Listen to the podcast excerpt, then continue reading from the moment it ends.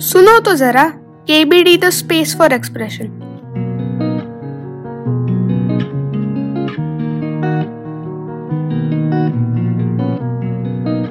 मैं हूँ अमेय और मैं आपके लिए एक मज़ेदार कहानी लाया हूँ।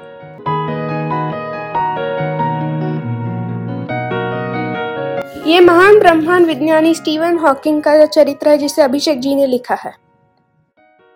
8 जनवरी 1942 को स्टीवन हॉकिंग का जन्म हुआ था। हालाँकि वे एक अच्छे शिक्षित परिवार में पैदा हुए थे, परंतु उनकी परिवार की आर्थिक अवस्था ठीक नहीं थी।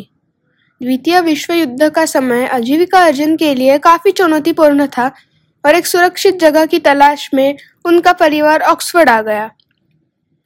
आपको यह जानकर अचरज होगा कि जो स्टीवन हॉकिंग आज इतने महान ब्रह्मांड विज्ञानी है उनका स्कूली जीवन कुछ ठीक नहीं था। वे शुरू में अपनी कक्षा में औसत से कम अंक पाने वाले छात्र थे, किंतु उन्हें बोर्ड गेम खेलना अच्छा लगता था। उन्हें गणित में बहुत दिलचस्पी थी। यहाँ तक कि उन्होंने गणितीय समीकरणों को हल करने के लिए कुछ लोगों की मदद से पुराने इलेक्ट्रॉनिक उपकरणों के हिस्से से एक कंप्यूटर बना दिया। ग्यारह वर्ष की उम्र में स्टीवन स्कूल गए और उसके बाद यूनिवर्सिटी कॉलेज ऑक्सफोर्ड गए। स्टीवन गणित का अध्ययन करना चाहते थे, लेकिन यूनिवर्सिटी कॉलेज में गणित उपलब्ध नहीं था। इसलिए उन्होंने भौतिकी अपनाई। ऑक्सफोर्ड में अपने अंतिम वर्ष के दौरान स्टीवन हॉकिंग और क्षमता के शिकार होने लगे। उन्हें सीढ़ियाँ चढ़ने और नौकायन करने में कठिनाइयों का सामना करना पड़ा।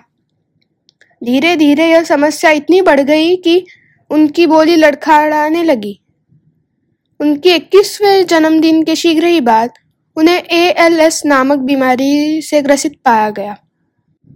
इस बीमारी के कारण शरीर के सारे अंग धीरे धीरे काम करना बंद कर देते हैं और अंत में मरीज़ की मृत्यु हो जाती है। उस समय डॉक्टर ने कहा कि स्टीवन हॉकिंग दो वर्ष से अधिक नहीं जी पाएँगे और उनकी जल्द ही मृत्यु हो जाएगी। धीरे धीरे हॉकिंग की शारीरिक क्षमता में गिरावट आना शुरू हो गया।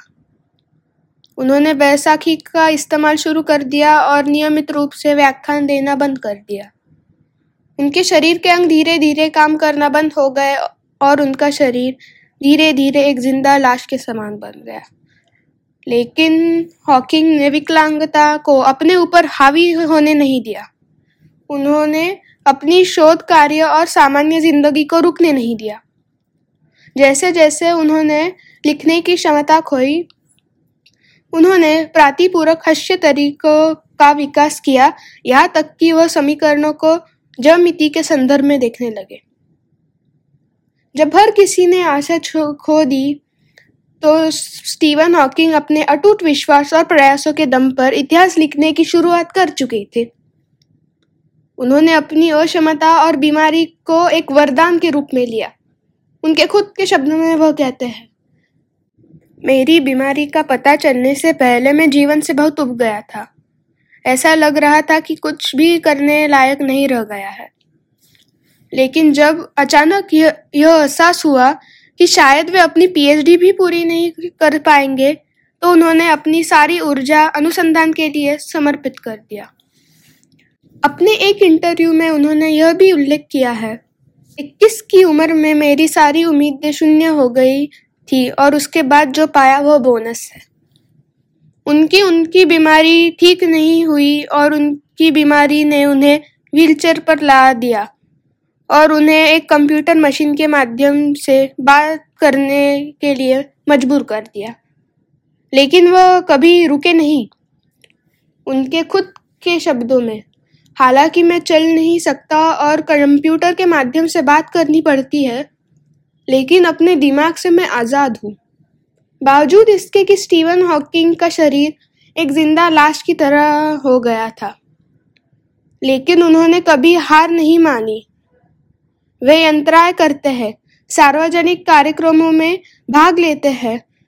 उन्होंने विश्व को कई महत्वपूर्ण विचारधाराएँ प्रदान की और अंतरिक्ष में विज्ञान के क्षेत्र में अपना अतुल्य योगदान दिया। अंतरिक्ष में जाना चाहते हैं और वे कहते हैं कि उन्हें खुशी होगी कि भले ही उन, उनकी अंतरिक्ष में मृत्यु हो जाए।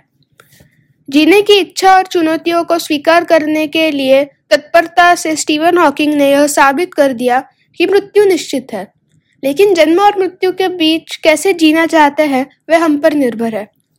खुद को मुश्किलों से घिरा पाकर निराशवादी नज़रिए लेकर मृत्यु का इंतज़ार कर सकते हैं या जीने की इच्छा और चुनौतीपूर्ण को स्वीकार कर खुद को अपने सपनों के प्रति समर्पित करके एक उद्देश्यपूर्ण जीवन जी सकते हैं।